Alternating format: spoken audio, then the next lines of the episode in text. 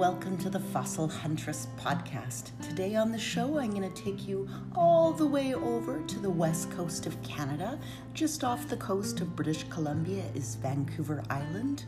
And if we go up Vancouver Island to the Comox Basin, we're going to explore the Trent River, which is a wonderful place to explore. And I'll take you on a excavation of a marine reptile that we did this past summer. So, the rocks we're going to be exploring on the Trent were laid down south of the equator as small tropical islands, and they rode along the Pacific plate, heading north and slightly east over the past 85 million years to where we find them today.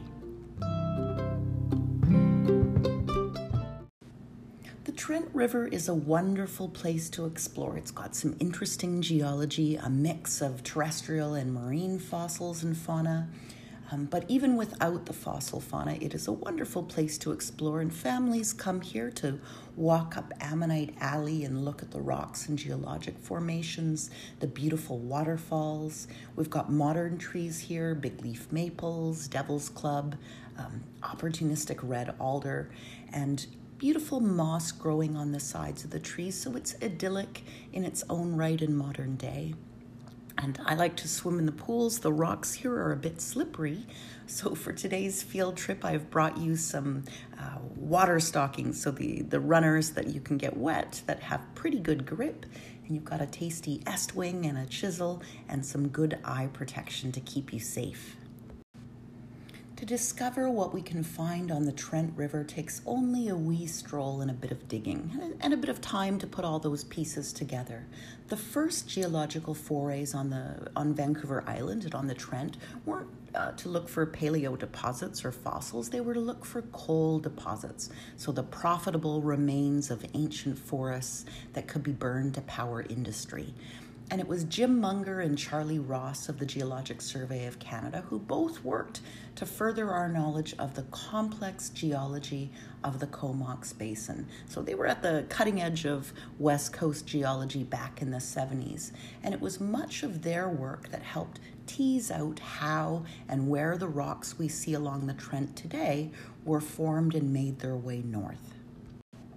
So we know that by about 85 million years ago, the insular superterrane belt had made its way to what is now British Columbia.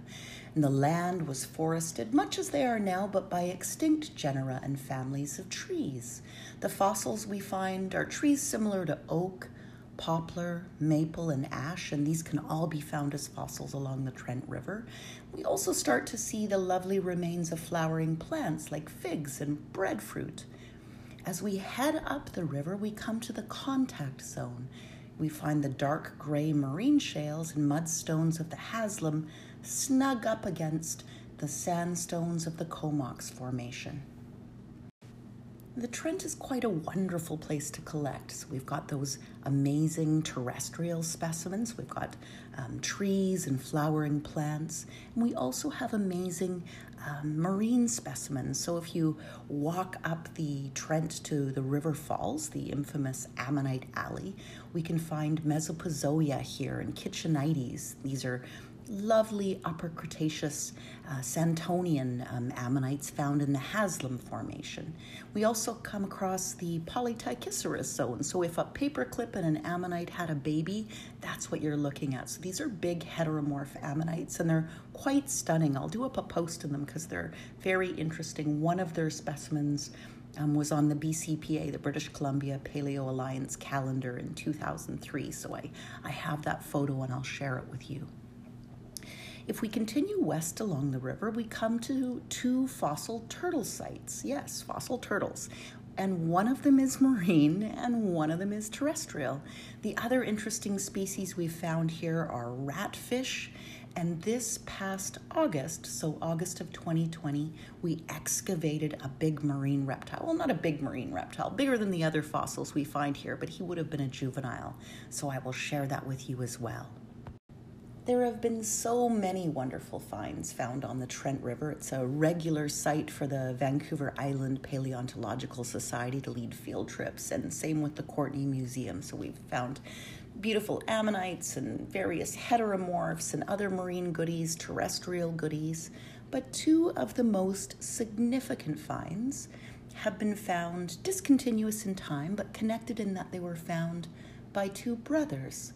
So, about 14 years ago, Mike Trask, and you'll recall he's the same fellow who found the Courtenay elasmosaur on the Puntledge River, he found a collection of caudal vertebrae, and we didn't really know. We knew that they were articulated bones, but they hadn't been prepped at this point, so we couldn't really see what we were looking at. And it was assumed for the longest time that they were uh, marine reptile bones. And then we had a chance to prep them out, and David Evans is going to be publishing on them. He did a little presentation at the 2018 BCPA symposium in Courtenay but since that time, they've been prepped lovingly, and we now know that they're a hadrosaur, a duck billed dinosaur. So that's a very significant find in the Upper Cretaceous Nanaimo group, uh, a first for BC, so significant all around. And then since that time, and over the last couple years, we've been finding little bits and pieces of another mighty marine reptile. Uh, so the hadrosaur is terrestrial, and this is now a marine find. And this was done by Pat's, or by Mike's brother, Pat Trask, from the uh, Courtenay Museum. So this past August, August 2020, there was an excavation on the Trent River, which was the end in the culmination of a three year paleontological puzzle. So the fossil remains were those of a plesiosaur. So they're a group of long necked marine reptiles that are found from the late Triassic to the late Cretaceous, so some 215 to 80 million years ago. And in the case of the Trent River, it's closer to 85 million years old. So this was a big marine reptile that would have been swimming in our ancient oceans 85 million years ago. So this plesiosaur fossil was excavated high up on a cliff on the alongside the Trent River and it took about a month of work with planning, scaffolding, climbing gear, a team of dedicated souls, most of them from the Vancouver Island Paleo Society, and some bits and pieces of paper as well. So some permitting and um, uh, privilege to be able to excavate this mighty beast we've been finding bits and pieces of him eroding out, eroding out of the cliffside for years. So little bits and pieces that provided clues, but at no point the, the Trent River is quite long, and it was hard to figure out where the material was coming from. So the Courtenay Museum hosts regular fossil field trips here, and they're led by Pat Trask, Mike Trask's brother. And on one of those fossil field trips back in about 2017, Pat was leading a family, and one of the field trip participants picked up a marine reptile finger bone. It was just laying in the river, having eroded out from the nearby cliff. And she showed it to Pat, and he immediately recognized it as being diagnostic. It definitely belonged to a marine reptile, possibly an elasmosaur, but what species and just where it came from on the river or where it had eroded out was still a bit of a mystery. And so she kindly donated it to the museum, and for a time, that was that. Then again, in 2018, another piece of this paleontological puzzle was revealed. So, Pat was leading yet another Courtenay Museum fossil field trip on the Trent River when one of the participants showed him a specimen that looked like a really tiny hockey puck, a little disc. And this second find was of a wrist bone, and again, possibly from an elasmosaur, but hard, hard to know for sure. And contemplating out loud where this material could be coming from, Pat looked down and found a vertebra in the water below his feet. He put the bones in the lab at the museum and he was intrigued by their origin, so he began looking up and down the river in his off hours to see where they might be coming from and thinking about the erosion that occurs on the Trent in 2018, he came down and started really looking, and he could see a ledge along the river where eroded material might gather. Once he checked, he found a crack, and when he cleaned out all the rock and gathered them up, he found more than a dozen bones of a marine reptile. We still didn't know where it was coming from, but we knew it was there. And so Pat and members of the VIPS started to climb the cliff faces or rappel down from above. Jason Hawley did a lot of rappelling, and he was just a few feet from the actual site, but it was really hard to pick out. In order to really see the fossil site up the cliff, you really needed to have the right angle of sun and be looking at it just the right way for it to show. So Pat had a friend fly a drone all along the cliffs, and that turned up nothing. And so at the beginning of August, Pat, or this August, this past August 2020, Pat was back on the river in the morning with a family and said to one of the kids, hey, let's go look and find a baby elasmosaur. And they walked right over and saw a neck bone and or tailbone in the river. And he knew that it, Pat knew it hadn't been there the day before. And so he looked up and thought, ah, this must be coming from right up here, so directly above him. So he came back a day later in the day and he set up a telescope on the river aimed at the likely portion of the cliff, and bingo, he could see a bone sticking out. So the next day, Pat came back down to the river with his brother Mike, and Mike who'd found that elasmosaur. So they were both keen beans and they had a good eye for finding fossil bone. So Pat showed the section of the cliff he was thinking of and said, You know, here's my target. And he took a long pole and hit a little piece, maybe three inches by three inches. And when it fell down, it had bones in it. So they knew that they'd nailed it, they'd found the exact site.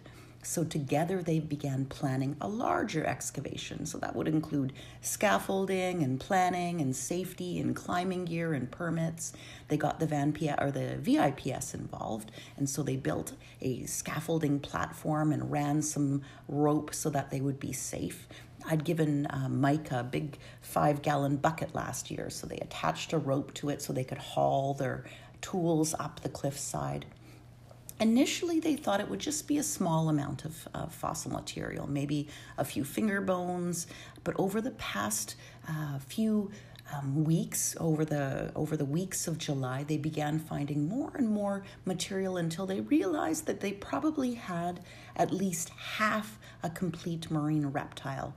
And the beauty of this find is that most of the bones don't have to be prepared. They're literally eroding out of the matrix. So when you find a fossil and you have to do a lot of prep, it means tools. And tools can have an impact on the shape of the bone as you prepare it. So they found the pelvis, they found the humerus, radius, all diagnostics to identify the genus. And this may be a new species. And if it is, I'm hoping that there's a very good chance that this new species will be named after the Trask family.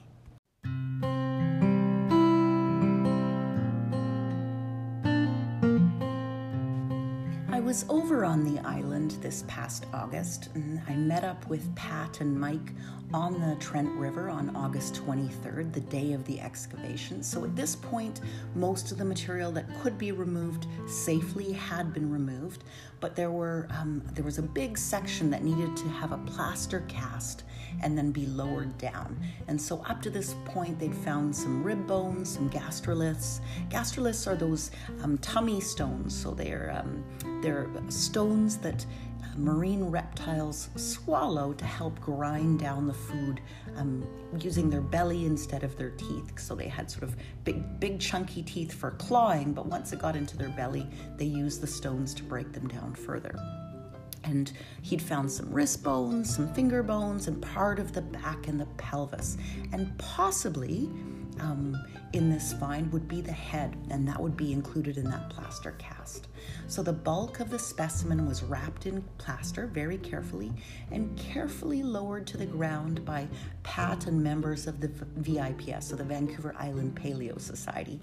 And Mike was sitting across the river from his chair, just watching and calling out safety advice. So we know in that jacket that there's a femur in there and possibly all the bones associated with that. Also included are the fibula and tibia and associated bones that would be with them, and perhaps a skull in there as well. So we've not yet um, opened up the plaster cast and prepped out all those pieces, but it's very possible that there is a skull, and it would be the skull of not quite a baby, but a diminutive fellow. So he was about four meters long, making him a juvenile of his species. And once he's published, I really hope that um, the Pat, uh, the Trask family are honored, and um, Pat has a hand in choosing the name, and we see perhaps a Traskia ensis. Anyway, if you want to see a very, oh, it's a poorly done one, but I, I videoed the plaster cast coming down off the cliff with my cell phone and I posted it on Facebook and on my YouTube channel.